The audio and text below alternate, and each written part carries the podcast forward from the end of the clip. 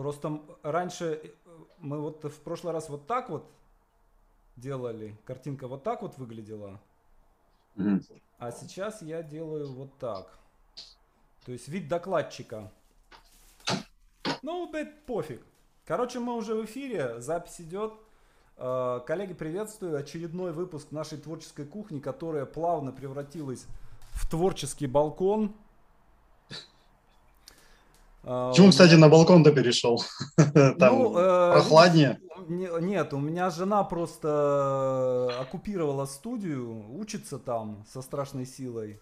Вот, и я решил э, оставить, оставить поле битвы победителю. Но мне на самом деле вообще нравится балкон. Э, это мой кабинет, я здесь пишу, то есть здесь основная, большая часть жизни проходит здесь. Это не очень хорошо для картинки.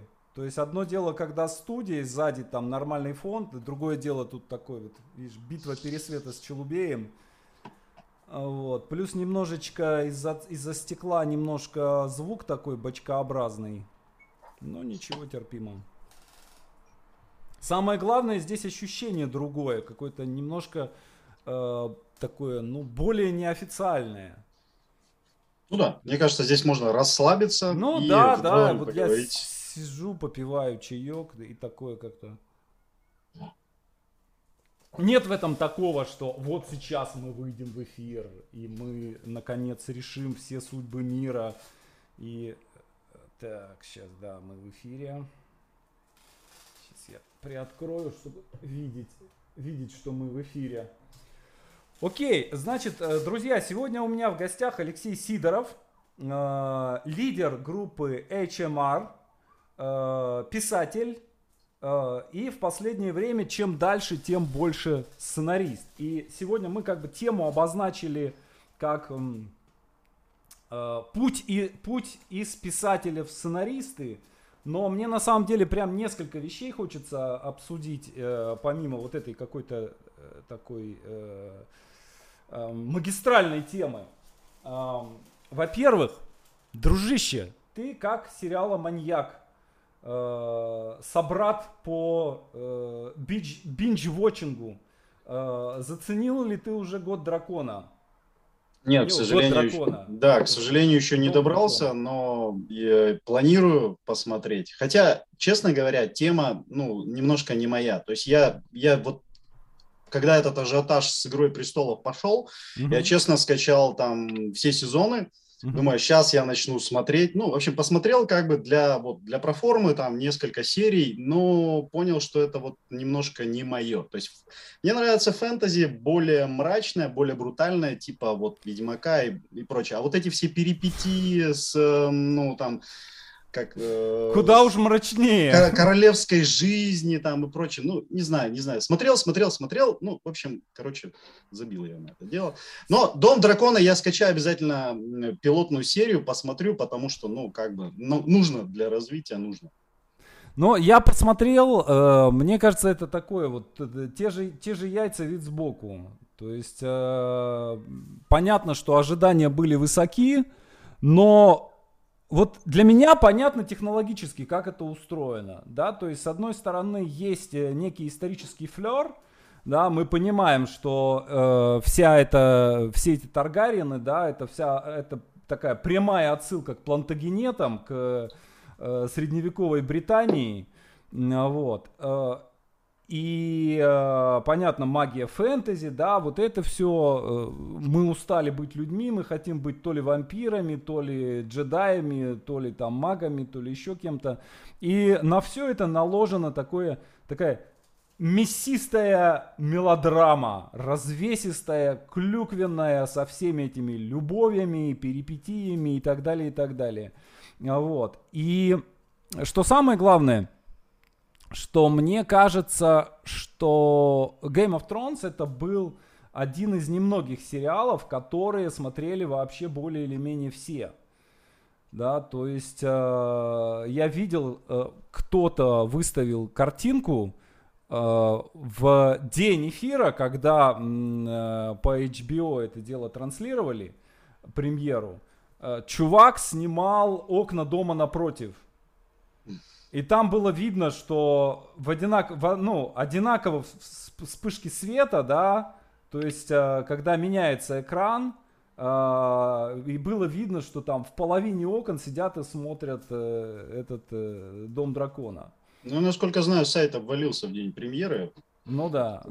Поэтому как бы тут, тут все можно как бы все, все понятно без слов. Да. Что хорошего было? Что посмотрел хорошего в последнее время? А, ну, я э, на самом деле песочный человек, вот все пытаюсь досмотреть, но, mm-hmm. честно говоря, мне вообще нравится очень сеттинг, нравится главный герой, нравится mm-hmm второстепенные герои, возможно, не все, но вот эта вот э, современная повестка, она несколько выбивает из колеи.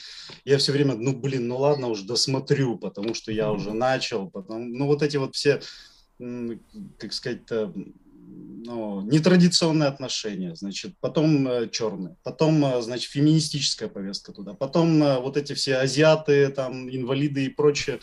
Ну, как бы, и попытка все это совместить в одном, ну, я не знаю, я просто вижу, что они, у них была задача это сделать. То есть, Хорошие ну, азиаты, плохие русские. Да, да, да, да, да, да, да, да, да. Как в этом самом «Быстрее пули» вот сейчас вышел с Брэдом Питтом. Там тоже русский плохой, тоже русский.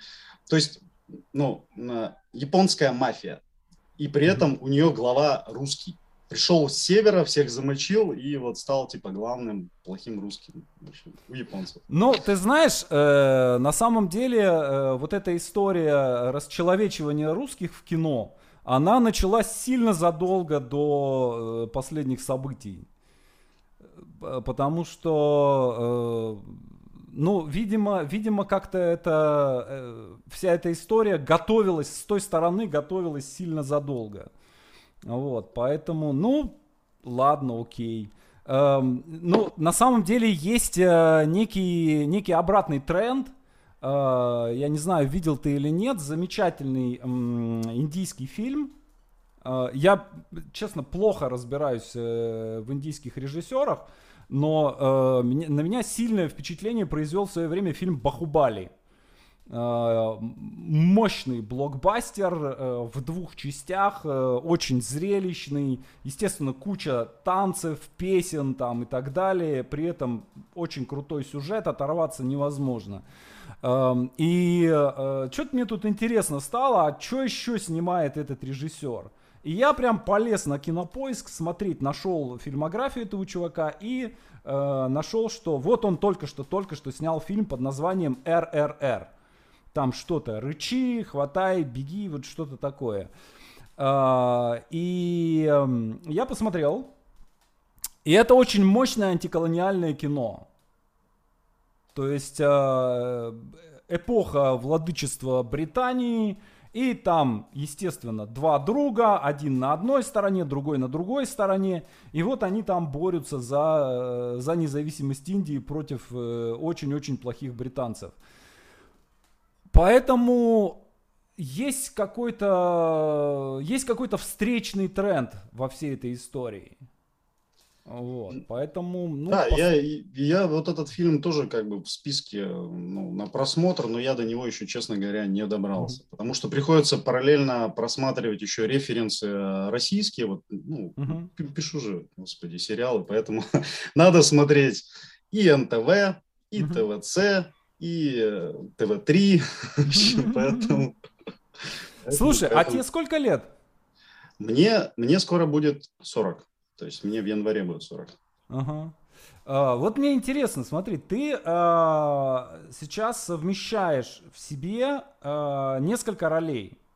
А, одна роль, а, роль журналиста, редактора. Одна роль, роль э, лидера э, группы. Одна роль писательская и одна роль, э, роль сценариста. Да, еще, есть... да, еще про режиссера забыл, потому что я отучился на режиссерском курсе. Сейчас мы да, об этом, сейчас мы да, отдельно да, тоже да, поговорим да, да, о совмещении сценарной и редакторских вещей. А, я несколько раз э, в течение жизни оказывался в роли такого, такого вот совмещения ролей, да, и там журналистику с писательством совмещал, и писательство с, э, со сценаристикой. И для меня это всегда было просто вот невероятно трудно. Как э, ты с этим справляешься? Ну, на самом деле, э, с писательством я думаю, что я, наверное, вот с января, по крайней мере, я, ну, прозу уже не пишу. Uh-huh. То есть я думаю, что я постепенно качую в сторону сценаристики, в сторону кино от писательства. Писательство мне дало очень э, много всего э, в плане вот ежедневной нормы, усидчивости. Ну, то есть, понимаешь, да? То есть, Какая у тебя да, норма была ежедневная? У меня была норма две с половиной тысячи слов. Ну, две, может быть, в плохие дни. Но это было ежедневно. Это несмотря там праздники, выходные, там, не знаю, Новый год, день рождения. Я писал во все эти дни, понимаешь? Вот. И сейчас, когда я занимаюсь вот этой всей сценарной штукой, у меня нет проблемы в том, чтобы сесть и начать работать. То есть, uh-huh. да, вот эти все ритуалы тоже. У тебя была хорошая книжка, пишется, насколько я помню, да? да, да. Она, кстати, у меня есть тоже. Вот. Э, там все это хорошо написано. На самом деле все это работает. То есть ты там выпиваешь кофе, врубаешь музыку в наушниках и поехал писать. Это все с писательства осталось, поэтому проблем в том, чтобы, ну, как бы там написать написать, э, не знаю, заявку, потом расписать ее в синопсис, потом ну, в поэпизодник, вообще никакой проблемы нет. То есть работаешь и работаешь как бы. То есть mm-hmm. вот эта привычка, а, она осталась. Mm-hmm. Вот. А, да, что касается совмещения с э, редакторской деятельностью, ну, мне, в принципе, знаешь, мне все вот эти вот мои постаси, они так или иначе нравятся. Я просто понимаю, что я чему-то уделяю больше времени, чему-то меньше времени. Вот. К тому же сценарная работа, она такая, по крайней мере, у меня сейчас, я там не в штате, она проектная, то есть вот я там сегодня там кучка денег, а завтра ноль, потом опять кучка денег, потом опять ноль. Mm-hmm. Вот. А работа в штате, она все-таки дает какой-то стабильный доход, и вот редакторство мне этот доход дает, который, на который я там оплачиваю счета и прочее вещи. И не парюсь там, чтобы меня там в следующем месяце не будет там на что, да, mm-hmm. вот, и, и прочее. Вот. А сценарная, она дает да, как бы доход сверху и в том числе оплачивает мои режиссерские изыскания. Но ты планируешь э, в будущем перетекать э, полностью в сценарную эту историю? А, ну, давай не будем загадывать, я, посмотрим, как оно пойдет. Вот. Mm-hmm. Пока, пока идет хорошо, пока э, как бы стабильность есть, но посмотрим. Я так для себя прикинул, что ну, вот я вот этот год, пока вхожу, так скажем, в профессию, да, я присмотрюсь, а дальше видно будет. Есть, я когда... держался до последнего. Я старался держаться в газете, пока, пока вообще просто физическая возможность была. Потому что это действительно очень... Особенно если у тебя семья, да, э, особенно если надо там э, платить за квартиру, Э, я там ипотеку оплачивал, там так далее, алименты, там, в общем, mm-hmm. большое, большое количество расходов было. Вот. И э, ты понимаешь, допустим, есть зарплата, да, там 100 тысяч. Mm-hmm. У меня была зарплата, это типа какой-нибудь там 2007-2008 год. И а, ты можешь получить разом, допустим, там, не знаю, миллион, да, или там полтора миллиона. Но следующий миллион у тебя будет через год, например. И ты не знаешь, да. когда он у тебя точно будет, и будет ли он у тебя вообще. Да, ну и понятно, что эта сумма, она потом, ну просто вот так чик и растворяется. Ну да, да, да. да, да. То есть э, она Вес этого миллиона время... совсем, совсем другой, чем у этих 100 тысяч. Э, да, на самом деле это надо немножко переводить себя на другие рельсы и учиться жить вот как бы от проекта к проекту, то есть как-то, ну, финанс... ну, ви, ви, ви, это самое, что-то в финансах э, разбираться лучше, да, угу. куда-то вкладывать и прочее, ну и, соответственно, эконом, экономно подходить к бюджету. У меня с этим проблемы, честно. То есть я тут не скрываю, поэтому вот, мне пока, конечно, проще на какой-то обычной работе, вот, а сценарная, она... Хотя вот давай прямо скажем, сценарная мне сейчас при, приносит в 2-3 раза больше, чем обычная работа. Но, тем ну, не менее, но тем не менее так, но тем не менее вот так. Ну, логично, конечно, так, так, оно, так оно и бывает. Вообще, мне кажется, что э, сценарная работа это единственная творческая работа, э, писательская, которая может приносить, ну, действительно, такие вменяемые деньги, на которые можно жить. По большому счету. А, а ты зачем вообще решил заняться сценаристикой? Просто потому, что для заработка или э, нет, смотри, кино э, привлекает? Да, вот у меня, у меня, честно говоря, с детства а, вообще кино особое отношение. Я, собственно, начал заниматься писательством, если так можно сказать, э, в детстве. Я э, в пародийном ключе записывал вот э, все вот эти вот истории из фильмов, там, из «Звездных войн». Потом у меня была книжка про Рэмбо. Я все три части переписал в стебном ключе, то есть в пародийном. Вот. Ну, просто мне, просто, да, просто тогда еще Гоблина-то, кстати, не было. Вот. То есть пока, или либо я про него не знал. Вот. Я писал вот эти все пародийные штуки, мне нравилось, мы пересказывали друг другу сюжеты, причем а, так, ты видел? Нет, давай я тебе расскажу. Это вот сейчас кажется, ну, просто чем-то удивительным, да, есть интернет, ты можешь выйти, посмотреть сюжет там любого фильма, да вообще фильм просто скачать тут же там за секунды.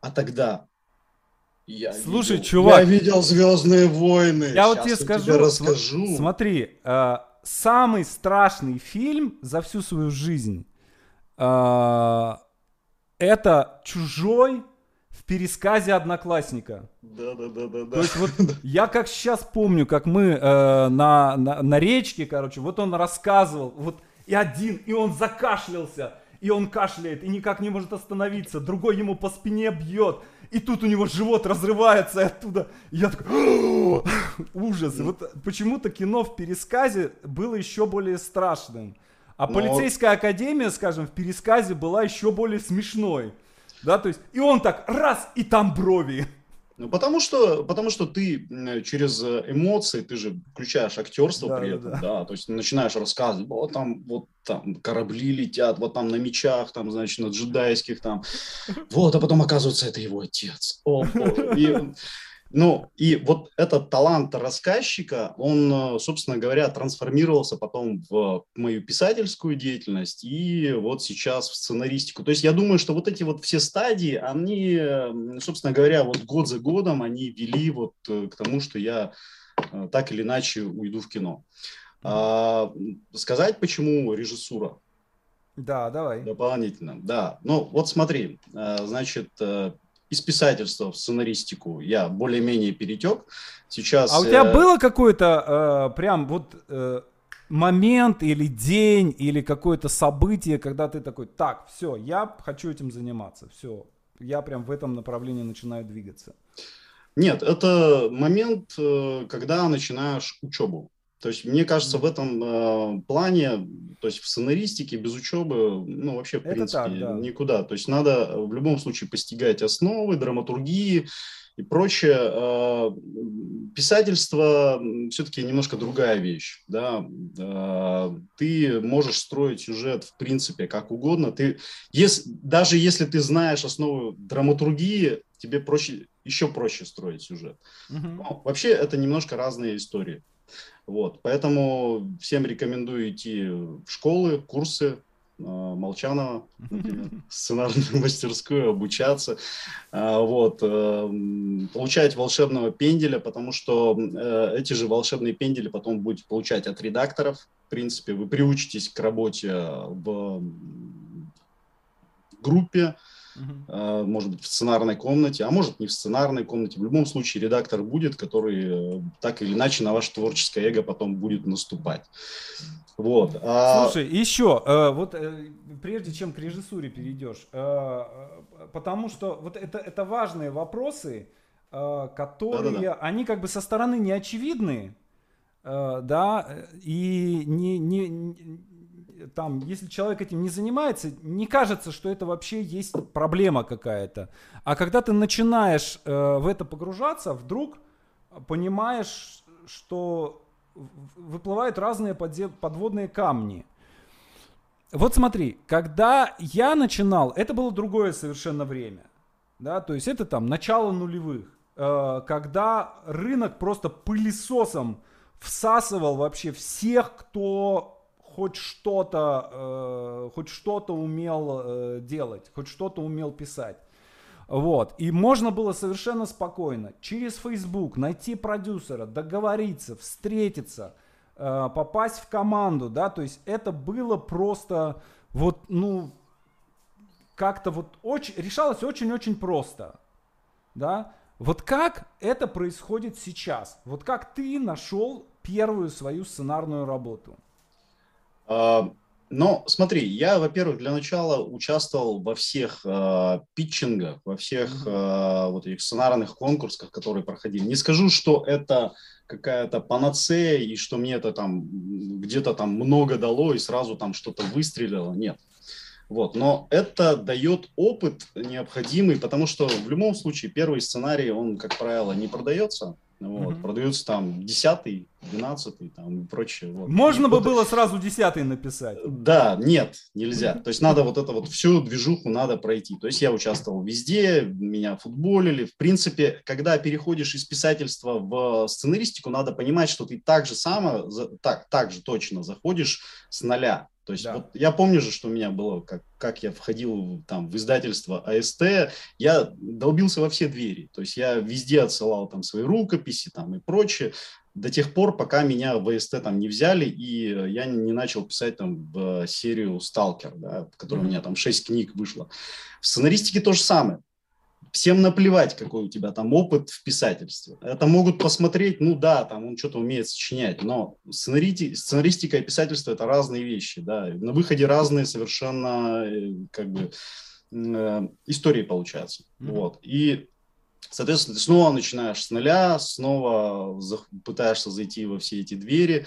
Сейчас а, на самом деле как бы проблема Э, не, не проблема найти продюсера. То есть все эти продюсеры есть там в фейсбуках и прочее. Проблема в том, что они, как правило, предпочитают работать со знакомыми людьми. Ну, это всегда так. Это, ну, даже вот нам с тобой, да, допустим, как редакторам проще, да. бывший, да, бывший редактор, проще работать с каким-то журналистом, который, которого ты уже знаешь, э, ты знаешь, что от него ждать, ты можешь ему дать задание и знаешь, что он это сделает, да а, пришел какой-то человек там с улицы, допустим, а, а, ну, на практику, да, ты его садишь за компьютер, но ты не знаешь, что от него, в принципе, ждать. И получается, что ты больше за него работаешь, правишь да. там и прочее. Та же самая история в сценаристике. То есть понятно, что продюсер посмотрит, э, ну, как бы, ну, ему проще дать какому-то своему человеку, он сделает быстрее, качественно, и ну, он точно знает, что у него будет результат. Mm-hmm. Вот. Но, тем не менее, заходить можно. Заходить можно, нет э, Вот такого, как конкретно, можешь, если не называя имен, да, э, если не хочешь. Да нет, да, я... Если захочешь, назови. Э, как вот прям конкретно ты пошагово зашел в итоге? Э, я в том числе, эм, э, значит, наткнулся у Олега Богатого, это Лига кино, о том, что они формируют, значит, сценарное агентство.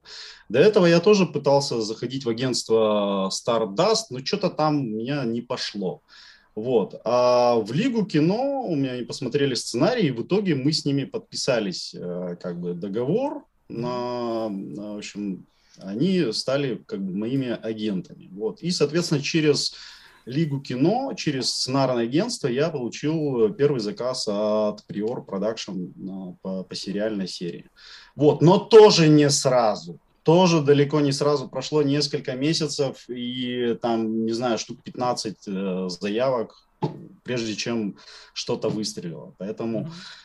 Mm-hmm как бы э, пути, пути на самом деле разные. Сценарное агентство э, дает, э, ну, не, не то чтобы гарантию, а по крайней мере то, что профи, подход какой-то профессиональный. Продюсер приходит, приходит уже в контору, которая какой-то предварительный отсев сделала. Да? Она отобрала там каких-то людей, которые могут писать сценарии, а, отсела там сценарии плохие, плохие заявки и прочее, уже предлагают какие-то более-менее готовые продукты, да, которые можно доработать.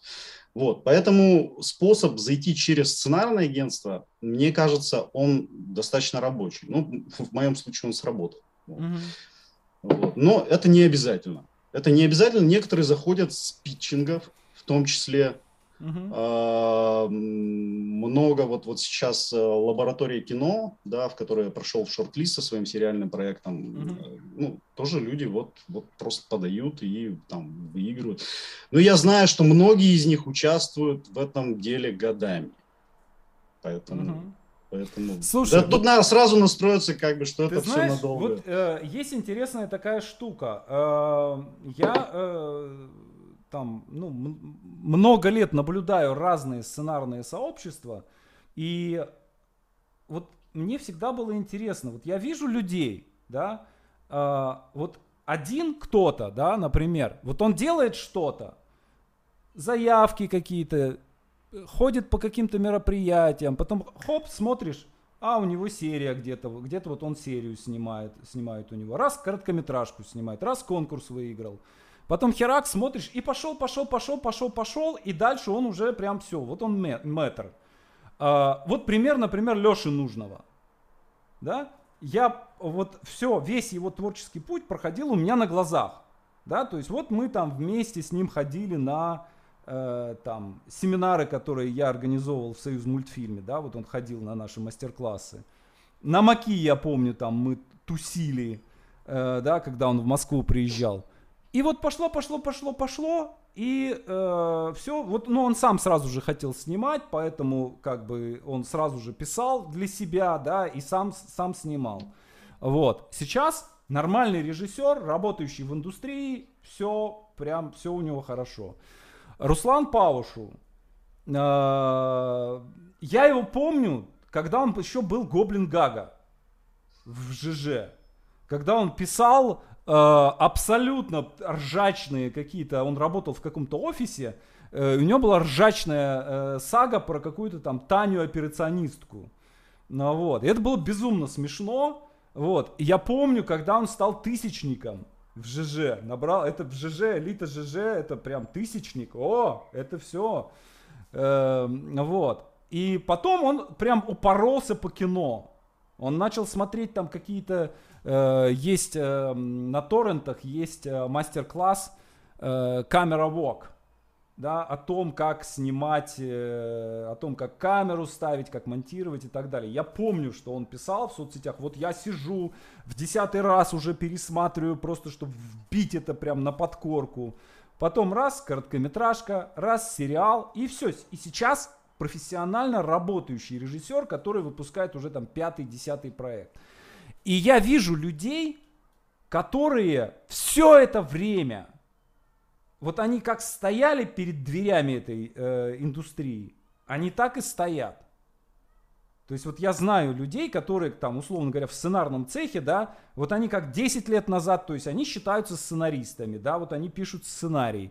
Каждый год они пишут сценарий. Его не снимает никто, никуда это не идет. Э, да, и вот они сидят, пишут, срутся в этих соцсетях, да, считаются сценаристом, но сценарная карьера не двигается. И мне, вот мне всегда было интересно понять, да, вот в, чем разница между первыми и вторыми, да, то есть в чем, вот что делает сценариста сценаристом? Ну, во-первых, смотри, насчет срутся в соцсетях. Я понимаю, я, я тоже состою в некоторых таких группах в Фейсбуке, да, я вижу, что люди, э, которые там пишут, они достаточно ну, не то чтобы неадекватны, но у них, э, их, э, как сказать-то, их характер им не позволит работать в индустрии просто-напросто, потому что они вот это вот все вываливают, дескать, вот продюсеры плохие, они там все, медвежья лапа кругом, они везде пихают там своих, там, э, брат, сват, там и прочее, вот это все каждый день, и понятно, что когда продюсер заходит там в эту же группу и смотрит, там, что они пишут, ну, с таким человеком точно никогда работать никто не будет. Ну, вот. mm-hmm. То есть это надо понимать. Мне кажется, это зависит вот от характера. То есть кино – это командная работа. Надо понимать, что ты э, как бы командный игрок, особенно сценарист, сценарист далеко не главный на площадке, поэтому надо каждый раз э, свое эго ну, немножко умерять и писать там третий, четвертый, пятый драфт, если тебя об этом просит там, там редактор и прочее. Не, и не возмущаться, дескать, нет, я ничего тут сейчас вот не буду менять, у меня тут все круто, гениально. Да, иногда кажется, что ты написал прям совсем крутую серию. И редактор там пишет, что, дескать, вот давайте э, немножко вот градус вот этого конфликта снизим, потому что это вот там, это такой-то канал, и у нас, ну, нельзя там... Э, ты написал прям... слишком хороший сценарий, от него исходит сияние. Да, и мы ну, боимся, что наши а... редакторы ослепнут от этого сияния. Ну, понимаешь, ну, ксенофобия, ну, не, ну давай вот, ну, ну вот просто там, ну, не, недоволен, что это он мусульманин, ну, как-то там, ну, вот эту тему объедем, и вот эти там острые углы сгладим. То есть не надо вот этого как бы бояться, иначе все это уйдет у вас в стол. Вот. Поэтому некоторые пишут стол, они не умеют договариваться. Слушай, но считаю. мне кажется, что здесь э, начинается какая-то такая петля, да, то есть э, с одной стороны человек не может, не умеет работать, не умеет договариваться, да, в итоге из-за того, что у него не получается, да, он еще больше начинает э, из-за не, да. вот этой нереализованности, да, еще выплескивается начинает... желчь, выплескивается желчь в соцсети и получается, и на нем уже там ставят галочку. Дескать, вот есть очень талантливый, я не буду, не буду называть имя, есть очень талантливый, он и поэт, и сценарист, и он сделал один проект, прям очень классный, но пересрался вообще со всеми просто, в усмерть вообще. То есть он, по-моему, вот нет человека, с которым он не пересрался. И все, и карьеры нет. Вот. И поэтому для э, редакторов, для продюсеров комфортность работы с конкретным mm-hmm. человеком, она, ну вот, кроме профессионализма, она становится ключевой. То есть, если комфортно работать с конкретным сценаристом, заказы будут постоянно идти. Вот. То есть он, Слушай, зна, он знает, что вот он на, да. на, напишет ему при, предложение, сценарист там не пошлет его лесом там на, угу. как говорится, на другой конец земли, вот, а все поэтапно сделает по-другому, по вот этим вот замечаниям, и потом еще и сделает из этого стройную историю, потому что понятно, что у тебя может быть там в, в серии, там, допустим, как у меня было, у меня была серия сначала написана заявка про кран и дом, потом мне сказали, значит, что нет, вот дом как бы не очень, ну, мы не, мы не можем дом разрушать, ну, бюджета мало. Как бы. Давай, давай, что, ну, ну Ай, вот, стро... блин. Вот, вот строительные бытовки, давай, вот, будет стройка строительной бытовки, про, там, это Слушай, самое. Короче... ты попал ровно в ту яму, в которую попал я. Я написал двухсерийный эпизод Москвы Центральный округ на стройке. И когда мы начали, э, начался подготовительный период, мне говорят, чувак, ты знаешь, сколько стоит один день съемок на стройке? Вот. И потом, потом значит, эм, выясняется, что вообще крана не будет. То есть, получаешь, у тебя была одна история с одними героями, Потом была другая история, стройка, это же другая история, там да, да, да, да, герои, да, да. А потом тебе говорят, крана не будет вообще. Понимаешь, не, не будет, крана не будет. А что будет? Ну, ну, будут там, этот самый погрузчик будет там, это самое. Ну, я не буду дальше говорить. Короче, это будет происходить все дело на складе. Вот. Ты пишешь уже какой-то третий У тебя вариант. есть собака и пустой цветочный горшок. Придумай сюжет. Вот смотри, вот если бы я на каждом из этих этапов сказал, не, ребята, идите, я бы не работал. Понимаешь? Слушай, Леш, вот смотри, ты большой начальник, да, вот как редактор, э, и у меня тоже была же точно такая же херня, да, то есть когда я начинал, я был шеф-редактором газеты «Взгляд». То есть у меня был отдельный кабинет, секретарша, огромный ньюсрум, в котором сидело 50 сотрудников готовых по моему слову кинуться в огонь и в воду, да, и параллельно я начинаю э, сценарную карьеру, да, где мне любой э, охранник в кинокомпании может сказать, э, там, или домработница продюсера, да, у меня был один продюсер, который давал сценарий читать своей домработнице, вот, и если она понимала, да, то тогда, значит, все, все нормально да, может тебе сказать, вот здесь у тебя что-то слишком умно, да, давай-ка, давай-ка ты, парень, переделай.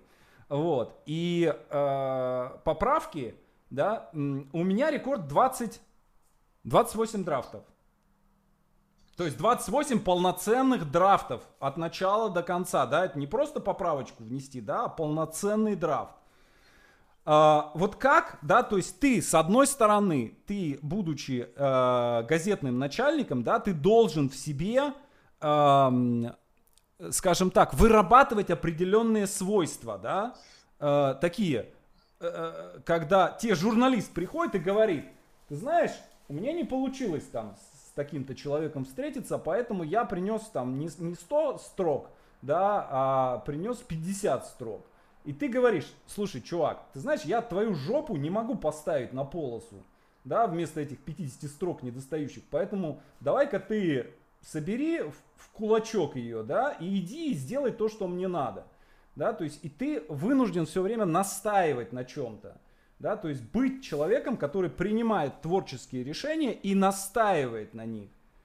Да? Когда ты становишься сценаристом, ты не, не имеешь права настаивать на своих творческих э, решениях. Да? То есть ты можешь mm-hmm. только предлагать. Вот была ли у тебя Э, какая-то тут, э, какая-то ломка, может быть, или э, как ты с этим справляешься? Ну, ломка была еще из писательской истории, поэтому, mm-hmm. как бы я, честно говоря, не мог э, писать синопсисы. То есть я всегда работал без э, предварительного плана. То есть mm-hmm. мне нравилась там вот эта вот э, штука у Кинга, что, дескать, вот да. пусть все идет как идет, потом ты там на, на редактуре, если тебе надо тему, ты там ее встроишь, как бы по этим самым пройдешь, подредактируешь и прочее.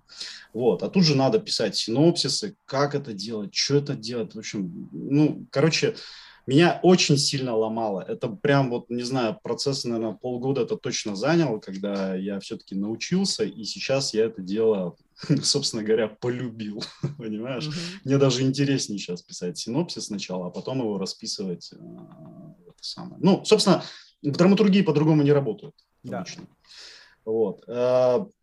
Э, Значит, э, вторая... Я тебя о другом спросил. Да, вторая... Ну, погоди, я, я зашел сдалека. Вот. А вторая ломка, конечно, из-за того, что ты э, вроде бы с одной стороны э, как бы уже какой-то состоявшийся профессионал в одной отрасли, да. и ты заходишь в другую. Вот. Э, я, но я, честно говоря, я заранее уже настроился, что меня будут там шпинять и прочее. Я буду как бы на своей... Годик потерплю да, на своей линии стоять, да, но тем не менее, если как бы просят что-то как бы сделать, ну это надо делать, по-другому никак, вот. Uh-huh. И чем мне нравится, опять же, вот мы до режиссуры не дошли, чем мне нравится режиссура, да, в кино, тем, что режиссер э, полностью отвечает за свой фильм, то есть вот то же самое что у тебя происходит в газете. Да. Значит, во время редак... ты редактор, ты отвечаешь за все процессы. Вот. То же самое происходит и в режиссуре кино. Режиссер отвечает за все аспекты, в том числе сценарий э, и прочее. То есть он работает со сценаристом, может там сам написать, может там что-то поправить у него. В общем, вот. Если, конечно, кино коммерческое, там еще продюсер включается. Ну, в общем, но в любом случае режиссер главный. У нас схема работает таким образом. На Западе все-таки шоураннеры там рулят, да. это главные сценаристы, вот, они всем заправляют. У нас режиссеры. Поэтому я решил, что э, какие-то мои проекты, которые я хочу реализовать как э, в кино, да, самостоятельно, я буду их реализовывать как режиссер в том числе. Вот. И, соответственно, вот я прошел режиссерский курс э, в свободном кино, ну mm-hmm. и, соответственно, снял короткометражку «Возвращенец». Mm-hmm. А, было ли в этом, ну не знаю, например, недовольство тем, как снимали твои сценарии? Да, то есть посмотрел, как сняли, я бы снял лучше. А, ну, Или посмотрел и я хочу так же. Нет, я было, было как? Я посмотрел, и я понимаю, что э, как бы, допустим, режиссер вставил свое видение, которое ну, не совсем соотносится с моим. Я бы сделал все короче, лаконичнее. Вообще в моей версии было там как бы по-другому. Но режиссер mm-hmm. решил так. Он сделал mm-hmm. так. Это его выбор, это его кино. Поэтому я сниму свое. Mm-hmm. Хорошо. нет? Вот расскажи о том, как, э, как возникла идея и как вообще проходил процесс съемки твоего фильма. А, ну, это была моя дипломная работа. Mm-hmm. На самом деле, там все началось просто с образа, о том, что вот есть э, некая э, женщина, вдова, сектант, mm-hmm. которая потеряла мужа. она уже настолько отчаялась, что готова себя убить, и она просит Господа вернуть мужа. И чудо случается, но она не готова его принять, потому что а, собственно, вот этот муж, который вернулся, Саша, он больше похож на зомби, чем человека, то есть на какое-то сатанинское отродье. Ну, понимаешь, да, коллизию? Mm-hmm. Сектантка и муж, который, собственно говоря, на другой стороне. И вот на построении вот этих отношений э, короткометражка выстроена, но она сделана в форме перевертыша. Сюжет рассказывать не буду, mm-hmm. вот, иначе самое. Вот. А в сериале мы эту Э, тему взаимоотношений уже развиваем на, как бы, на сезон, 7 серий. Угу. Вот. Э, ну, по посмотрим. У кого, у кого возникла идея делать сериал по, корот, по короткометражке? Uh, ну, на самом деле у меня, я просто написал своему мастеру курса, mm-hmm. у меня Владимир Кудряшов, я ему пишу, ну, дескать, вот, короче, сначала, значит, сначала снял короткометражку, потом Э, быстро написал вторую часть. Угу. То есть вот прям сходу, вот она раз и по появилась. Я думаю, вот ли снимать вторую часть, или попробовать зайти сериалом, раз оно развивается тема. Я написал мастеру курса, он говорит, ну, конечно, сериалом, что сейчас тренд, господи, конечно, давай сериал.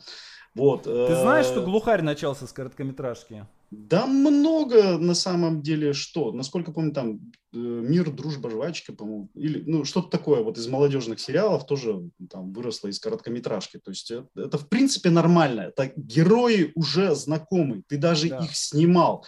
Ты знаешь, даже актеров, которые, собственно говоря, э, все это дело у тебя могут. Ты знаешь, как они двигаются, как они, э, как они воплощают вот эти характеры. Я уже все это посмотрел. Мне про, очень просто с этими героями работать. То есть я раз и начинаю писать, и у меня сразу вся история, собственно говоря, получается без проблем. Это вот. для ТВ или для платформ? Это для платформ. Я думаю, что это что-то типа Киона, mm-hmm. может быть, Ока, что-то такое. Вот. Э, так что если нас смотрят продюсеры э, Ока, давайте хватайте за, за жабры, пока проект еще готов. Проект э, вошел в шорт-лист э, э, вот, лаборатории э, Формула кино вот, от фонда поддержки регионального кинематографа. Так что, если мы пройдем шорт-лист, там уже есть призовой фонд, можно получить. Миллион. Насчет только не знаю, но из Киона продюсеры нас точно смотрят.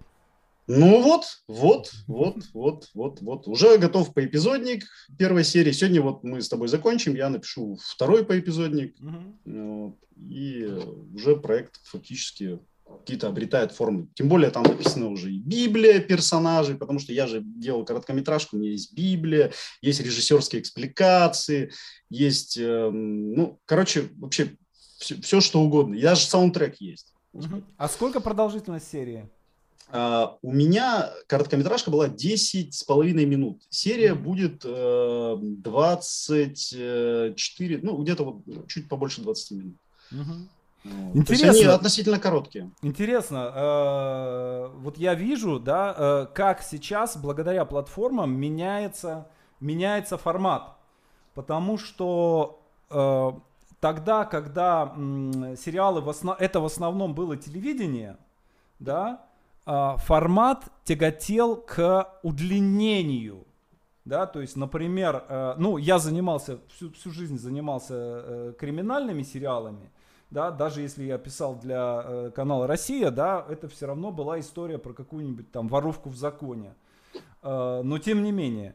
Э, и там тенденция была э, серия 90 минут, да, то есть, ну, 45-минутная серия, э, но сдвоенные сюжеты, да, то есть их показывали по две серии вместе, то есть ты фактически делаешь полный метр, полуторачасовой да, фильм. фильм.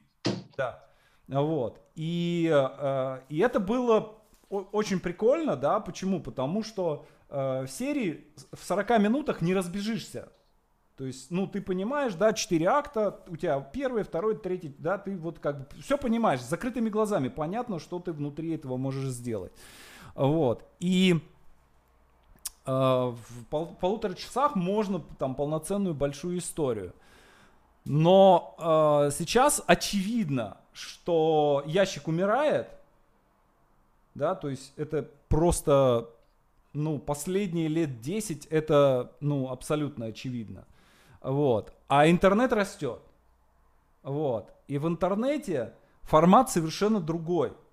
Да, то есть в, в интернете э, тяготение идет к, не к часовому, а к получасовому формату. Ну, я имею в виду, там 22 минуты комедия, 26-27 минут э, драма. Ну, вот. И это дает совершенно другую поэтику. Да, то есть ты в формате 26 минут ты рассказываешь совершенно по-другому историю, чем ты ее рассказываешь э, в формате полутора часов. Ну, понятно, да. И у тебя, во-первых, меньше сцен. Тебе да. надо как бы показать, в принципе, то же самое, законченную историю, но в формате меньшего количества сцен, там, в два раза меньше, да. да. То есть, соответственно, у тебя в одной сцене может быть сразу и там а, э, как бы заявление героя и уже сразу какое-то начало вот этого плотнее, самого основ, основ, все, основного, все основного конфликта и сразу задаешь мир и сеттинг все да. в одной сцене да? Да, да, да. И, а в следующие, как бы, сцены то же самое, они сразу несут уже в себя несколько, две, три, там, четыре задачи, решает каждая сцена. Это все, вот, да, плотность. Но это зависит от того, что люди сейчас, э, ну, все-таки очень, эм, ну, смотрят, э, привыкли к короткому формату, да, тиктоки, угу. прочие вещи. Вот. Э, было исследование о том, что вообще 11 минут вот смотрят, ну, вот с таким вот, да, как бы вниманием, и все, да. Угу. То есть как формат короткометражки в, этот, в эту линию очень хорошо входит. Вот. Но, тем не менее, можно показать там историю и в 26 минут, да, спокойно. Но понятно, что тебе надо большим количеством вот этих вот перипетий, наполнить э, сюжет, чтобы вот этого зрителя молодого в том числе удержать. А задача платформ в том числе молодого зрителя привлекать. Да. Слушай, Но... ну а вот ты говоришь, что ты смотришь там э, домашний ТВ-3 и так далее, и так далее. А зачем? Надо тогда смотреть э, то, что в интернет-формате выходит? Нет, смотри, если, если я пишу бриф там, и там, допустим, ТВЦ, и опять же вот ты сейчас говорил про формат э, как бы одного фильма, разбитого да, на, да, две, да, на две части.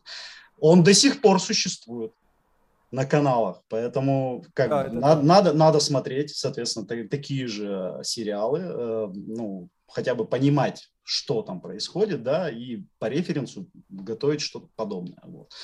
Вот, соответственно, НТВ тоже, там ну, часовая серия, тоже надо понимать, как она строится. И если ты заходишь в какой-то там большой сериал, как у меня, допустим, «Пять минут тишины», я посмотрел все сезоны, mm-hmm. чтобы понимать, э, как вообще взаимодействуют герои и как с ними работать. Вот.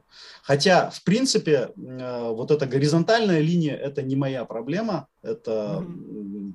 там уже внутри продакшена как бы этим занимаются. Я, я расписываю в основном вертикальные вещи, то есть вот эту линию спасения, да, и, uh-huh. и герои, которых спасают, вот их конфликт, их проблемы, их сами попытки спастись, ну и, соответственно, как им спасатели помогают. Но, тем не менее, надо знать, э, кого из спасателей ты можешь отправить на это место, кого на это. Вот. А если ты не, не, не посмотришь, откуда ты будешь это все знать. Вот поэтому надо смотреть больше, надо смотреть э, интернет, смотреть каналы, потому что работа бывает совершенно разная. Ну, Сегодня да, у тебя да. один бриф приходит, завтра другой бриф приходит, ну и, в общем, надо все это дело как-то уметь. Слушай, ну мне кажется, у нас интернет очень сильно вырос в этом, в этом отношении. И, э, и наши именно интернет-проекты прям сейчас очень на уровне. Вот я смотрел Лизаветы, последнее, что я смотрел, Лизаветы Симбирской, я иду искать. Там интересно очень сделано. Э, там, по-моему, 7 серий. Uh-huh. И каждая серия снята одним кадром. То есть там типа в одной серии есть склейка, а все остальные, каждая, каждая серия один 7-минутный кадр.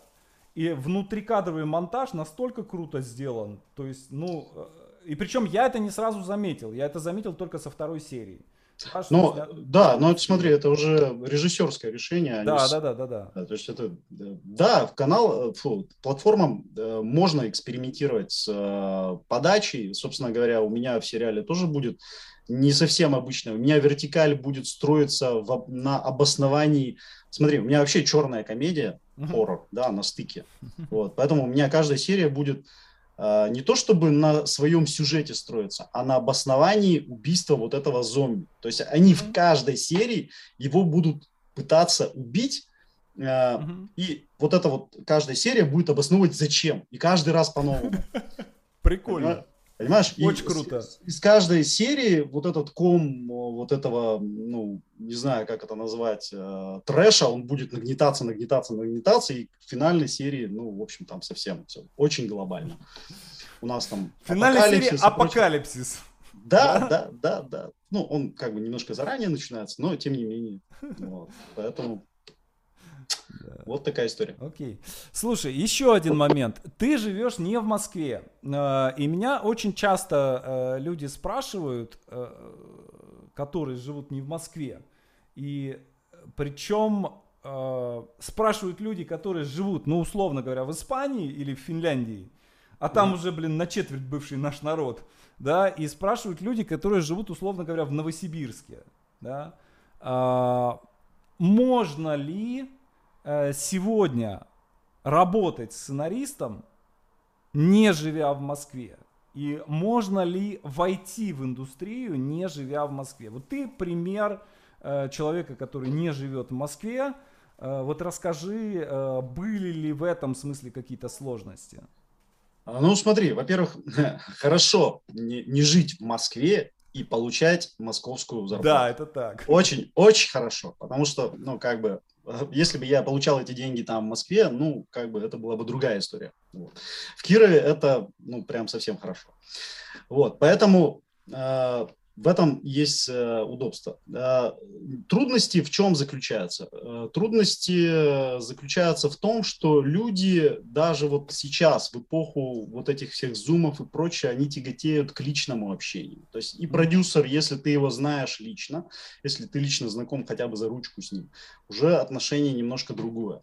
Mm-hmm. Вот. Но, тем не менее, эпоха коронавируса нам хм, подарила удивительные возможности, просто да. удивительные. Это шикарные возможности, когда э, зумы начали работать, э, в принципе, почти так же, как личное общение. То есть условия были поставлены такие, да, вот ми, мировые условия, что э, продюсерам просто пришлось немножко преодолеть свои вот эти вот э, психологические, да, там, вот, какие-то психологические отношения, чтобы перейти к онлайн-общению. Поэтому никакой проблемы сейчас э, в том, чтобы жить не в Москве и работать как бы с московским продакшеном, никакой нет.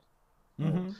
То есть я живу в Кирове, да, ну, я вот короткометражку, например, снимал в Москве просто потому, что мне проще там найти было людей, да. Я закинул э, как бы клич, и у меня уже на второй день была команда. В Кирове все-таки с этим э, труднее, хотя сейчас у нас э, снимаются, допустим, «Честный развод 2» сейчас снимали, еще вот сейчас будут фильмы снимать. То есть появляется своя инфраструктура уже в Кирове, которая может работать. Угу. Вот, соответственно, может быть, дальше я буду снимать уже и здесь. Вот, появляются возможности. Вот, но, тем не менее, никакой проблемы в том, чтобы работать из другого города, не знаю, я, честно говоря, не заметил. Угу. Потому что я помню, что, например, еще 10 лет назад у меня э, приятель, он живет в Тольятти, драматург, э, и он э, раз в неделю на встрече с продюсером просто вот садился на паровозик и ехал в Москву. Но смотри, всегда лучше, конечно, сесть на паровозик, съездить в Москву, выпить с продюсером коньяк, там, ну, да. знаю, виски или еще что-то. Это в любом случае будет лучше. Если есть такая возможность, пользуйтесь ей. Если нет такой возможности, ну, как-то общайтесь через Zoom. Сейчас, в принципе, и сценарные комнаты э, тоже спокойно существуют в зумах, как показала практика. В общем, то есть, как бы все это можно сделать. Леш, Но... были ли у тебя какие-то ошибки, были ли какие-то факапы, вот что-то такое, что вот ты, вот сделал такое, сейчас бы сделал это по-другому. Да, ну, вот. я, я, я бы, например, у короткометражки, например, переписал бы сценарий. Ну, не то чтобы переписал, а сократил бы, да. Я, я бы уже по-другому сделал. И предыдущие тоже. Вот.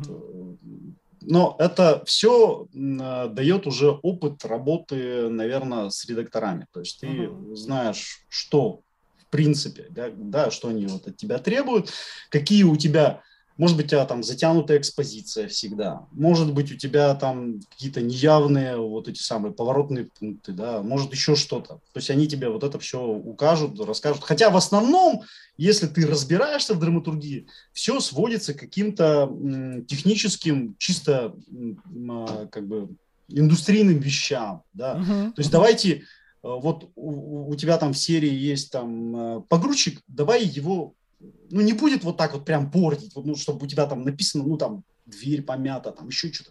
Давай на него просто вот, ну, как бы что-то тихонечко упадет, и вот, на, исполнительный продюсер очень просил. Вернуть его, как бы, в нормальном состоянии. Давай так, ну, то есть, как бы, вот, вот такие штуки, да. Хотя, ну, по истории тоже бывают, как бы, замечания. А, чтобы где-то я вот прям проштрафился, фу, я не знаю, такого вроде не было. Понимаешь, я когда начинаю писать, mm-hmm. я как бы вливаюсь в эту струю, и mm-hmm.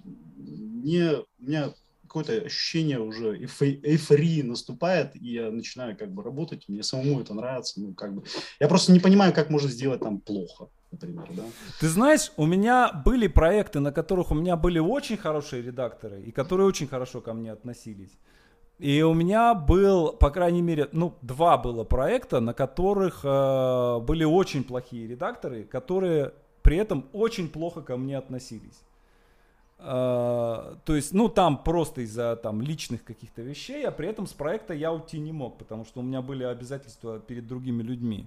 Вот. И, соответственно, я получал поправки такие, ну, очень такие, ну, демонстративно оскорбительные да, то есть э, и это было тяжело очень психологически, да, но с другой стороны это был э, очень мощный рост, да, то есть когда ты понимаешь, что тебе надо пропустить, да, то есть ты сдаешь текст и ты понимаешь, что этот текст будут смотреть под лупой. И что если там есть хоть что-то, да, то к этому обязательно докопаются и напишут, ты идиот, ты вообще, ты не профессионал, ты не можешь ничего, э, не способен ничего написать вообще там и так далее, и так далее. И я должен это вот все пропустить мимо себя, а сесть и исправить, сделать сценарий таким, чтобы он был просто вот, ну, просто идеальным. Вот. Но... И в итоге мы сделали проект, мы сделали проект, который стал просто супер хитом, э, который убрал просто там все э, мега премьеры Первого канала и дал э, долю в 26,5%. Ну, вообще, смотри, мне э, на редакторов на самом деле везет, Пока, mm-hmm. да, mm-hmm. вот. То есть у меня отношения с ними хорошие, может быть, э, как бы это тоже это от людей много зависит. Мне кажется, да. если отношения плохие, то как бы задерживаться особо не стоит, можно со всеми попрощаться. И как бы, э, если нет э, удовлетворения от проекта, мне кажется, надо оттуда просто-напросто уходить. Вот. Ну да. Ну и вообще, как, собственно, браться за все проекты подряд тоже не стоит, даже ради денег, потому что, ну, собственно, это все равно творческая работа, и если вы будете просто ради денег, у меня тоже были такие попытки uh-huh. за, заходов, да, я понимаю, что это как бы, ну, не мое. Ну, ну, просто не мое. То есть я из себя что-то выжимаю, но как бы в итоге какой, какая моя цель? Если моя цель только деньги, uh-huh. ну, как бы, извините, нет, все, Угу. Это, это, это, это не то. Ты ничего путного в этом не сделаешь, поэтому лучше займись тем, что тебе нравится. В любом случае есть проекты, которые тебе понравятся на рынке, есть где себя применить. Вот. Э, поэтому я не знаю, у меня вот с, с редакторами как бы пока особо угу. проблем, проблем не было. По -по я надеюсь, не будет. А ты в Москву не планируешь переезжать? А вот посмотрим. Посмотрим, как пойдет. Я пока не загадываю. Mm-hmm.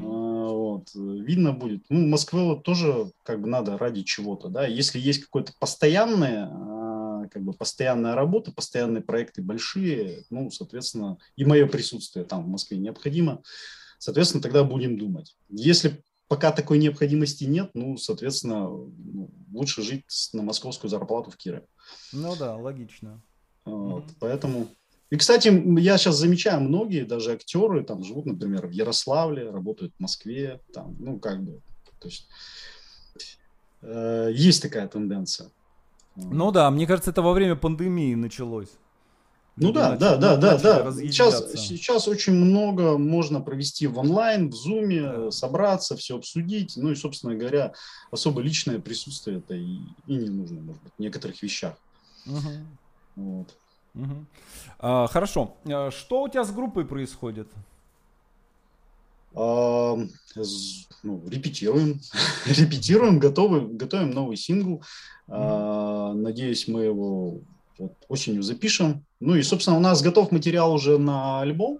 Угу. Единственное, что там нет текстов, тексты. Но тексты, в принципе, я тоже пишу достаточно быстро. У меня просто пока один проект, потом другой проект, потом еще, еще что-то самое. И вроде пока не срочно, поэтому у меня пока это все дело откладывается, откладывается, откладывается. Но как только дело будет ближе к записи, соответственно, я достаточно быстро все это решу. Вот, все, вот мне интересно, э, вот как ты, э, вот группа для тебя это что? Это э, какой-то отдых для души или это отдельный проект, который ты тоже с которым какое-то будущее связываешь? Ну смотри, почему? Отдель, отдельный проект. У нас есть какая-то своя аудитория. Может быть, она не такая э, там как бы супер большая, может быть. Но в принципе Блин, вообще. У нас как у нас с тобой как в хорроре такой. Сидим, разговариваем, да. и время от времени сзади такая тень ребенка перемещается. Да, это у меня Марина тут ходит. Да, да, да. Сейчас у меня мой тоже придет, э, на роликах катается, тоже начнет тут забегать со страшной силой. Вот. И да. Привет. Вот а это кто там такой, а? С черным носом. Как его зовут? Это Стеша. Это у нас кошка. Кошка. Ой, ты, господи, лапки-то белые. Да. Да, все, помашь. Вот. И вообще рассчитывать на какую-то супер аудиторию с, со стилем музыки, там, ну, heavy metal на стыке с трэшем, ну, как бы, не знаю, можно Но посмотреть вы, ребята, смотри, на супер популярные вы... группы типа Мастера, можно уже понять, что тут как бы особо большой аудитории нет. Ловить нечего. Но вы, на самом деле, то, что вы делаете, вы делаете это на очень высоком уровне. Я, э, ну, вообще внимательно смотрю, э, я люблю трэш-металл, вот, и смотрю, что делается и у нас, что делается и в Америке, да, и э, там как-то вот был такой всплеск где-то году в, 90, э, в 14 в 15 году, когда у Слеера вышел альбом, у Креатора вышел новый альбом, вот, а потом все как-то так немножечко, немножечко затихло последние лет пять, вот, но здесь есть такая штука очень странная, мне всегда казалось, что музыка, да, это то, что... Это как раз и есть то, что делает тебя звездой, то, что делает тебя знаменитостью. Но сейчас э, какая-то какая странная история.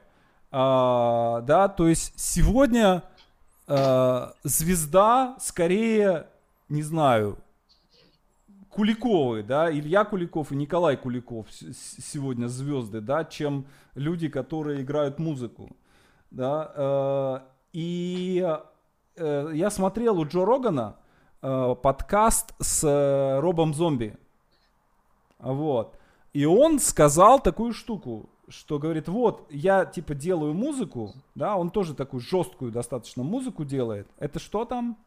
Чуть не вижу. Это у него карта. Это карта, карта, карта магического мира? Это какие-то сокровища, я так понимаю. А. Ну, мне кажется, здесь не видно было. Сейчас народ, короче, посмотрит и сходит и выкопает эти да. сокровища. Вот. И э, смысл в том, что музыку сегодня слушает меньше людей, чем смотрят кино. И аудитория, э, скажем, сериалов, аудитория фильмов, она больше, чем э, аудитория музыки. Ну, смотри, она, во-первых, не только больше, да, здесь, э, здесь же можно еще говорить о том, что просто э, вот с, с появлением MP3, эм да. с появлением всех вот этих стриминговых платформ, от которых, собственно говоря, э, доходы, ну, по сравнению с теми, что были в золотые годы, да, в эпоху суперзвезд, этого же хардрока там и прочее, вот, они копеечные. Вот. И, соответственно, и суперзвезды, они остались вот того времени, да, они до сих пор как бы существуют, но они все вот там. Это, собственно, как в писательстве. Если ты посмотришь на наших э, писателей... Стивен Кинг, Джеймс Паттерсон, Джон да. Роулинг – да. э, этот самый, господи, Гришем, да, все эти ребята, которые поднялись в начале 90-х, в конце 80-х. Ну, и у нас то же самое, допустим, Ты знаешь, вот, кстати, Яненко, например. Да, да, да, да, да. Э, меня совершенно потрясло один, я люблю, когда приезжаю куда-нибудь в, в, в любой вообще город, я иду и смотрю на обложки журналов. И покупаю какой-нибудь журнал наугад на какую-нибудь новую тему. И вот, значит, смотрю я где-то, не помню там, не знаю, в Мюнхене, допустим, не помню где. Э, значит, стойка журналов, металлические, рокерские, музыкальные журналы. И на обложках, ну, условно говоря, там какие-нибудь Холлис, э, Назарет, там еще кто-то, да. И, и вдруг я поймал себя на том, что я вижу 100 журналов, на которых на обложках старые мужики. То есть все звезды э, рок-музыки, да, это все э, люди, которые приобрели популярность там, ну, не позже 80-х. Да, то есть вот тогда был какой-то всплеск, и тогда они все как бы, вот как они пришли, и вот они так с тех пор и сидят. Так ведь такая же херня может произойти и с кино. Да, то есть ну... вот сейчас есть какой-то всплеск, да. да, сейчас все пишут сценарий, блин, реально все, то есть ты приходишь э, там, не знаю, я встречаюсь по каким-то театральным делам, э, да, общаюсь э, с теткой, с критиком, да, и, и мы, значит, поговорили, и она такая, ну все, мне надо идти, мне, у меня дедлайн, мне надо писать серию, да, то есть мы сидим в кафе, да, рядом, короче, какая-то тетка разговаривает, там, вот мне надо сдать сценарий, там, еще, еще чего-то там, девушки идут по улице, такие, вот, я написала сценарий, надо его там, то есть, вот реально просто как это самое, все как сумасшедшие просто сидят и пишут сценарий. Не, ну посмотрим на самом деле, к чему этот бум приведет, да, то есть бум, бум контента есть, все делают, э, во-первых, э, платформы, то есть да. все круп, крупные игроки, там, по крайней мере, Э, телекоммуникационные какие-то компании, они все стараются сделать свою какую-то среду, там да, Сбербанк да. там свою, МТС свою, Мегафон свою, вот, и всем нужен какой-то контент, вот, и все они друг у друга немножко там как бы и кадры перебирают и прочее. Возможно, возможно, здесь как бы есть э, возможность э, рождения каких-то своих звезд, которые вот останутся потом, да, в, этой, в индустрии. Я надеюсь, я надеюсь, что я в это попаду, там, не знаю, люди, которые там со мной работают, попадут в, в эти звезды. По крайней мере, мы будем над этим работать. Вот. А с, с, с музыку действительно как бы вся эта mp3-шная штука, она, ну, не то чтобы убила, но не звела на уровень коллекционеров, да, то есть нужд коллекционеров. То есть фактически есть э, какая-то определенная прослойка коллекционеров, которым нужны до сих пор диски, там, нужны э, винилы там, и прочее. И она не снижается уже какое-то время. Иногда даже чуть-чуть растет там и прочее, но в принципе вот эта прослойка, ее как бы обслуживаешь, выпуская диски, и, и собственно, все. Да? Вот, там пандемия еще лишает там концертов, вот, основной заработок. Ну и, соответственно, куда? Да? Там, в дворники, не знаю, куда. Ну, какая-то основная работа у музыкантов там должна быть, особенно если они не супер там какие-то раскручены. Вот. У писательства та же самая история, чем мне не нравится, чем мне не нравилось, да, то, что аудитория, во-первых, по сравнению с каналами, по сравнению с платформами, очень маленькая. То есть да. 2-3 тысячи тиражи – это просто ни о чем. Ну, сам понимаешь, да? 2, ну, 2-3 тысячи человек тебя там прочитают. И чё? Ну да, а ты делаешь сериал, и его смотрит там, ну не знаю, 12 миллионов, 16 да, миллионов человек. Да, да, То есть это вот твоя история работает для вот этих вот людей, для вот этой массы людей, а не там для двух трех тысяч человек. Вот. Это даже не касаемо там каких-то доходов. И плюс пересчитать тираж там в 3000 на гонорар, ну, как бы это тоже... Ты можешь там работать три месяца и получить... Ну, ну знаю, как полсерии написать. Да даже не полсерии, заявка стоит дороже. Ну, как бы, то есть... А, а заявку можно там вот за... Два, за, за у меня два рекорд, дня, рекорд за 20 минут. Нет, на самом деле, на самом деле можно. Я просто люблю на самом деле э, сначала как бы написать, а потом ее свежим взглядом как бы отредактировать, там туда-сюда, внести правки, всю стройность как бы сделать, mm-hmm. вот, и потом уже только отсылать куда-то.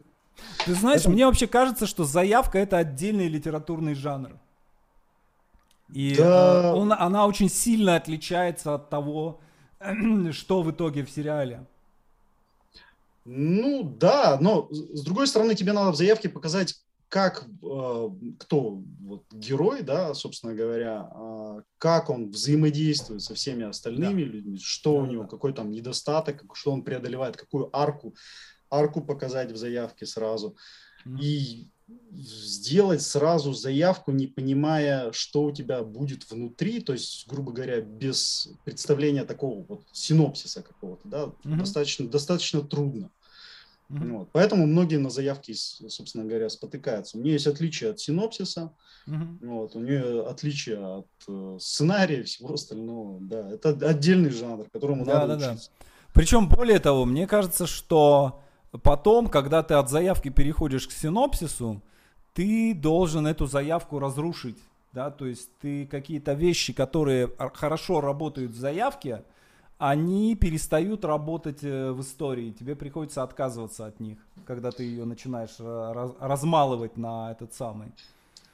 Ну, там на самом деле очень, очень по-разному все происходит. Там, смотря как, откуда заходить, было, было очень по-разному. Когда-то отказывался, когда-то не отказывался. Mm-hmm. Вот. Синопсис это все-таки от чего к чему ты уже расписываешь по сценам, да, ну, да, да, фактически. Да. Что у тебя будет в начале, что будет в середине, что будет в конце. А заявка, она такой концентрированный элемент, должна показать вот эту арку героя, которую mm-hmm собственно говоря, проходит у тебя к финалу. Не обязательно расписывать там всю середину там и прочее. Ну, должно быть понятно, в чем аттракцион там uh-huh, в середине, uh-huh. ради чего там этот фильм посмотрят, серию сериала там и прочее. Вот. И это все совместить в одном документе, который, ну, там, на страничку там полторы, ну, это очень трудно. Uh-huh. Вот. Поэтому Поэтому, собственно говоря, вот это была одна из ломок моего перехода из э, писательства в, в сценаристику, в том, что как бы заявку написать. Я, мне было проще написать там, ну, большой, там, на 300 страниц роман, чем, как бы, чем вот эту вот маленькую фигнюшку. Я писал, у меня, короче, растяжка была. Я 100 дней писал по заявке в день. Ну, я, я не написал их 100, я написал, по-моему, 90, 92 или 94 в итоге. Вот. Но прям вот день за днем, каждый день писал новую заявку и отправлял. Вот. И да, а в сценарном агентстве чем хорошо, там есть вот э, как бы сразу несколько там брифов идет, угу. и ты можешь, собственно говоря, если ты достаточно быстро пишешь, можно попробовать на эти брифы все да, то есть написать. Uh-huh. И заодно посмотреть, твоя эта история или не твоя эта история, вот, как бы, можешь ты там работать или не, не, не сможешь там работать. Uh-huh. Вот, и плюс, чтобы написать заявку, э, очень часто требуется research, поэтому, uh-huh. как бы, так вот прям сходу ее ну, как бы, тоже не напишешь. Если у тебя там надо написать про каких-нибудь там партизан времен Великой Отечественной войны, а ты в этом деле ну, как бы сначала изучаешь вот эту тему, а потом только пишешь. Ты можешь ее написать быстро, но вот этот вот массив изучения, он как бы занимает какое-то определенное время. Вот. Поэтому, да, есть смысл писать заявок много, учиться этому, ну вот, потому что заявка это первое, что смотрят как бы все, не только продюсеры. Что самое, что самое интересное – ты можешь даже закинуть им там заявку, синопсис и сценарий, а потом оказывается, что они сценарий-то не смотрели. А у тебя там в сценарии вся самая соль, вот эти все юмор там, ты вот это самое, ты же это все вот там, вот он. Мы заявку прочитали, там вот как бы и по ней разговор. Да, да, а да. почему не прочитали? Ну, времени нет все читать. Ну, объективно, как бы. Ну, нет да, времени. Да, да. Поэтому как уместить в одном в этом маленьком документе вообще все, еще и соль там своих каких-то вот аттракционов, ну, блин, это очень сложно. Но это как, как учиться, хопку, учиться. извини меня, а как хопку да. писали? Вот у тебя, вот у тебя пять слогов тут, э, три слога там, и все, и как бы как хочешь, так и крутись. Вот. Но мне кажется, у меня процесс этот обучения еще продолжается и будет продолжаться еще очень долго. Вот. Mm-hmm. По этому поводу. Мне, конечно, нравится писать заявки, да, но я понимаю, что как бы учиться, учиться, учиться. Леш, э, все на практике все. Какой бы ты совет или какое пожелание ты бы дал тем, кто начинает, начинает писательскую карьеру? Писательскую карьеру? Ну, писательскую, сценарную. А, ну, во-первых, писателям, а, писателям много читать, сценаристам много смотреть. Вот. Это основное пожелание, потому что до сих пор как бы, встречаю часто, что товарищи не начитаны, не насмотрены, но тем не менее пытаются что-то там как бы конструировать. То есть вот э, когда у тебя нет вот этого багажа, э, массива э, как бы культурного, сложно работать. Mm-hmm. В любом случае, даже если тебя просто там попросят по какому-то референсу сделать что-то, а ты не знаешь, что это, да, как бы, как бы о чем разговор. Вот. Ну, и второй момент, надо учиться обязательно. То есть mm-hmm. э, у меня была такая штука, когда я начал учиться сценаристике самостоятельно. Ну, угу. понятно, у меня куча учебников, у меня буквально там все полки забиты, все эти маки, труби, э, Молчанов какой-то, да. например. Вот. 3М, Маки, Митай, Молчанов. Да-да-да, сразу несколько книжек. Э, вот. Э, как бы все эти люди пишут да, э, об сценаристике, как это делать. Все пишут достаточно по-разному. И когда ты начинаешь работать, ты можешь уйти не в те степи. Mm-hmm. То есть, чем хорошо в, э, на обучении есть, э, значит, группа, э, там, как, условно говоря, сценарная комната, да, своеобразная, когда все друг друга обсуждают и прочее. Есть куратор, mm-hmm. вот, который смотрит мастер курса. Вот. И он направляет в нужную сторону в нужную сторону. Вот. Угу. Потому что у меня было, там, допустим, я логлайн думал, что пишется, например, вот так, оказалось, угу. что нет, совсем по-другому. Вот. И, то есть, как бы мне приходилось заново все это обучение проходить. То есть, опять, опять же, ломка. То есть, я что-то неправильно понял из книжек, начинаю делать, и как бы продолжая вот эта неправильность наслаиваться, наслаиваться, наслаиваться, в итоге мне надо потом все это разбирать, как бы конструкцию, и заново обучаться. Uh-huh. Вот. Поэтому обучение, э, причем э, обучение с практикой, с, с практическими заданиями домашними, это штука обязательная, как в сценарной, так, мне кажется, и в писательстве. Ну, в писательстве я, допустим, зашел как бы там своим ходом, да, uh-huh. без особых обучений, но мне кажется, надо, надо этому тоже делу посвящен. Но сценаристики точно. Сценаристики mm-hmm. точно это более, это, ин, это более индустрийная вещь. Ты можешь зайти на таланте в писательство, да, вылезти да. на таланте, на работоспособности и прочем, но в сценаристике от тебя потребуют строго индустрийные вещи. Соблюдение форматов, э, там, акты и прочие персонажи. То есть это ты все должен знать и, и уметь правильно применять. А правильно только вот когда тебя куратор, куратор там по мне кажется, что сейчас, а, опять же, вот когда я начинал, да, у меня выбор был очень простой. Или в ГИК, или в КСР. Да, то есть я в КСР не мог пойти, потому что мне надо было работать, а там обучение дневное. А во ВГИКе обучение вечернее было. И по выходным мы учились. Поэтому я учился во ВГИКе. А сейчас куча вариантов.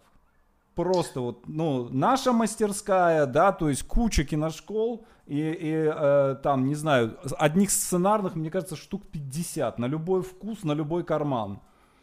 Да, и сейчас, чем мне нравится нынешнее образование, да, тебе не нужно сидеть там 5 лет в ВГИКе. Да, да. Причем да, да. там 5 лет они, вот, по крайней мере, по отзывам тем, кто там был, не, не все посвящено конкретно да, индустрии, да, да. там много лишнего все-таки э, курсы, которые современные, они дают краткий, краткая суть. Там, может ну быть, вот даже... как у нас, у нас курс трехмесячный, да? да, то есть вот у нас год, 4 года, 4 месяца, вернее, 4 курса за год, и каждый курс, он заменяет семестр в Авгике.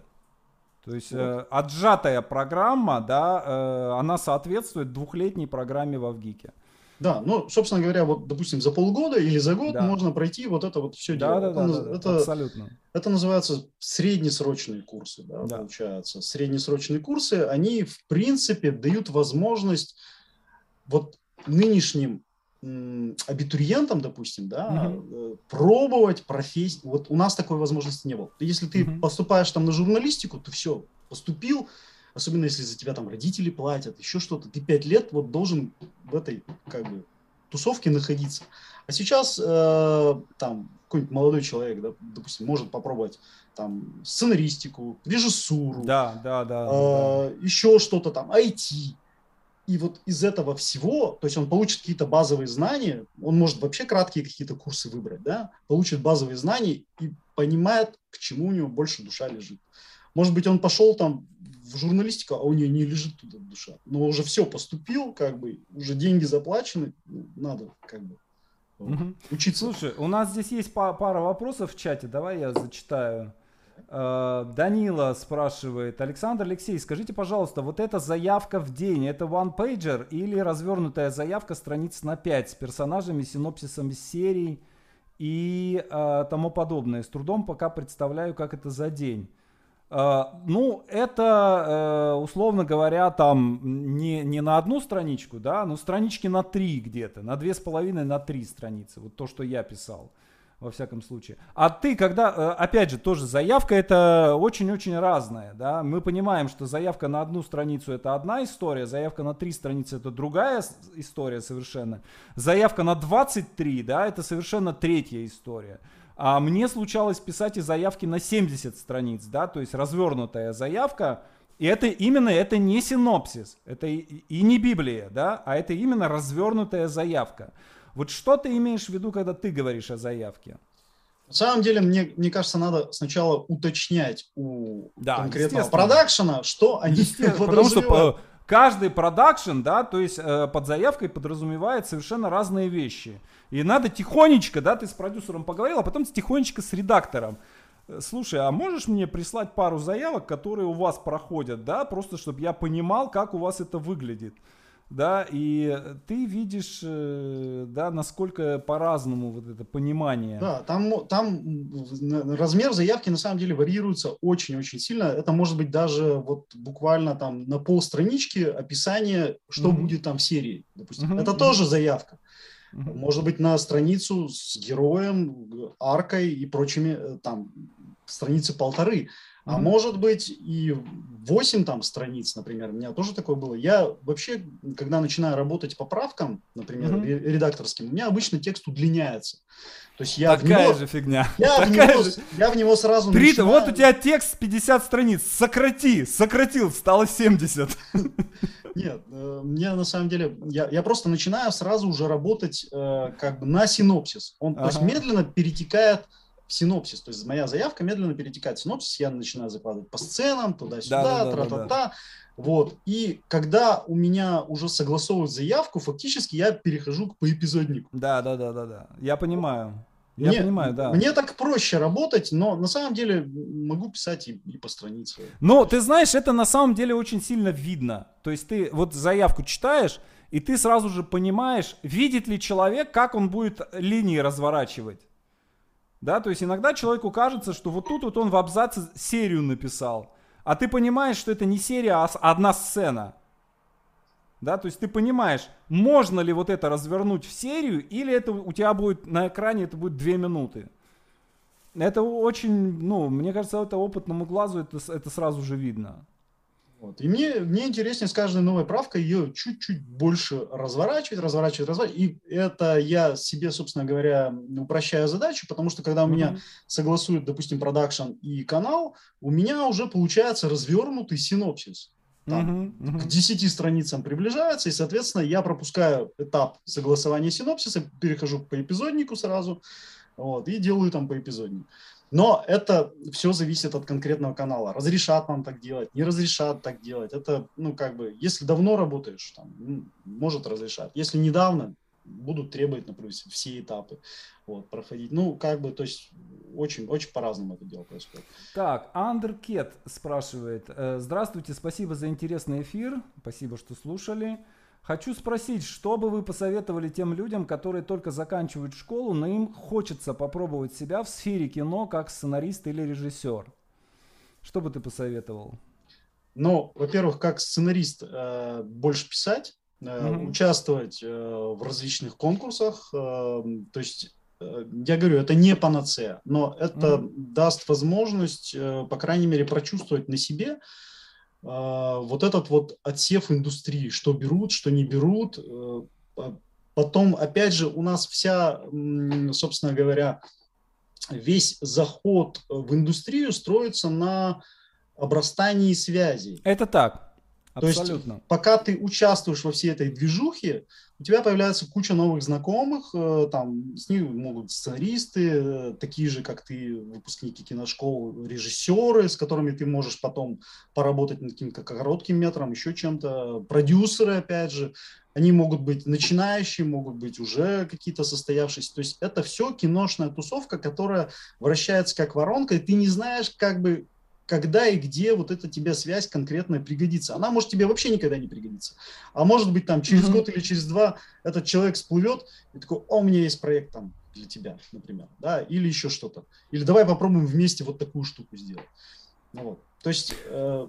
Ты знаешь, мне кажется, что здесь есть еще некая такая внутренняя мудрость киноиндустрии, э, которая состоит в том, что ты э, вот это обрастание связями, оно происходит у тебя параллельно с набором опыта. Да. То да, есть да. твое как бы место в индустрии э, упроч, упрочается по мере того, как ты набираешь параллельно опыт и э, становишься все более и более э, ну, заметной творче, в творческом отношении фигурой, да, то есть пока ты начинающий, тебя никто не знает, вот. Потом, когда тебя все знают, ты уже и умеешь что-то, да, потому да, что есть... ты все время э, да. этим занимался. Ты делал да, заявки, да. писал сценарии и прочее. То есть ты постоянно этим занимаешься, постоянно вращаешься в этих кругах, обрастаешь связями, и это дальше ком-ком обрастает, и, соответственно, ну, как бы у тебя уже есть какая-то работа стабильная, постоянная и, и прочее. Mm-hmm. Так, вот Елена спрашивает, как продавать короткометражки? Никак. Мне тоже кажется, что никак. Ну, ну, или надо самому снимать, или надо дарить их э, в, в основном, друзьям, режиссерам, э, да, которые основном, хотят дебютировать. А, продавать короткометражки сценариев да. или короткометражки э, готовые? То есть ну, тут, тут есть разница, потому что короткометражки э, сценариев продать можно. То есть там в районе 35, там 40 угу. тысяч рублей можно продать сценарий короткометражки. В принципе... Э, ну, платформы могут сейчас взять короткометражку. Да, да, но в основном э, для режиссеров короткометражка – это способ о себе заявить. Да. То есть показать свой уровень там, таланта, мастерства и прочее, как ты умеешь там работать с актером и прочее. И тут очень важно потом эту короткометражку не просто снять, да, угу. а пройти путь э, вот этого заявления о себе через фестивальное продвижение. Да? Угу. То есть, допустим, вот я снял короткометражку, и потом сразу же подписал мир фестивалей э, на, на то, чтобы они меня продвигали на различные фестивали. То есть у нас там порядка 40 фестивалей будет до следующего года, где вот эта короткометражка появляется. У нас уже там есть несколько призов, Uh-huh. Вот, за лучший хоррор-фильм два, за лучший, э, точ, точнее, актуальный хоррор-сценарий у нас есть там. Ну, в общем, как uh-huh. бы движуха идет. Вот. Вот. И, соответственно, уже там кто-то видит, что есть такой режиссер, есть он умеет какие-то вещи снимать. Да, да. Дальше во что это выльется, ну, как бы посмотрим. Угу. Ну, собственно, меня оно уже выливается в мой сериальный проект, да, моя короткометражка. Вот. Сейчас мы делаем с, э, сценарий э, сериала. Ну и, соответственно, угу. потом, если все удачно, выйдем на питчинг и посмотрим. Дай отлично. бог, это потом все увидим на платформах. Да, отлично. Леш, слушай, очень рад был с тобой пообщаться, очень интересно, мне кажется, продуктивно. Вот, я тебе, я тебе желаю всяческих, всяческих успехов творческих. Вот, с большим, э, с большим интересом, с большим вниманием читаю тебя э, ВКонтакте. И э, нравятся очень твои рецензии. Я, тоже, я сам тоже очень много читаю, и я всегда внимательно смотрю за тем, э, что ты читаешь и то, что ты рекомендуешь. Вот последнее вот Сондерса купил, читаю сейчас тоже по твоей рекомендации. Вот ну, отлично, эта отлично. книга о том, э, как писать рассказы на примере э, классических русских писателей.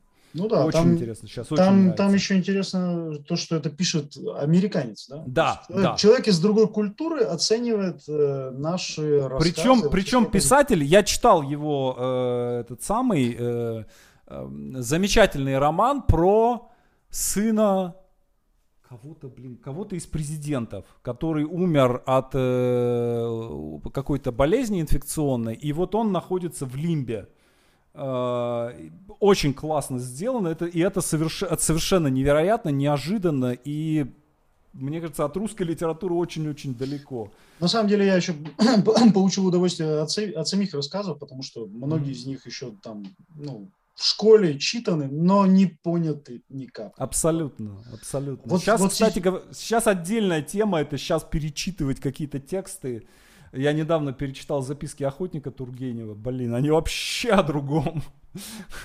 Не о том, о чем, как мы думали. Да, мне кажется, тут надо тоже и с программой с нашей школьной как-то перестраивать, потому что не все вещи понимают э, школьники вот на mm-hmm. том уровне развития вот, на котором они, допустим, находятся. Может, как, может что-то надо давать им позже, да. Ну да, да, да, да. Ладно, хорошо. Большое спасибо. Друзья, спасибо вам, кто слушал нас в прямом эфире, кто будет слушать в записи. И пишите сценарий. Пока-пока. Пишите больше. Всем, да, всем да, удачи. Да. Всем захода в индустрию. Счастливо. До свидания.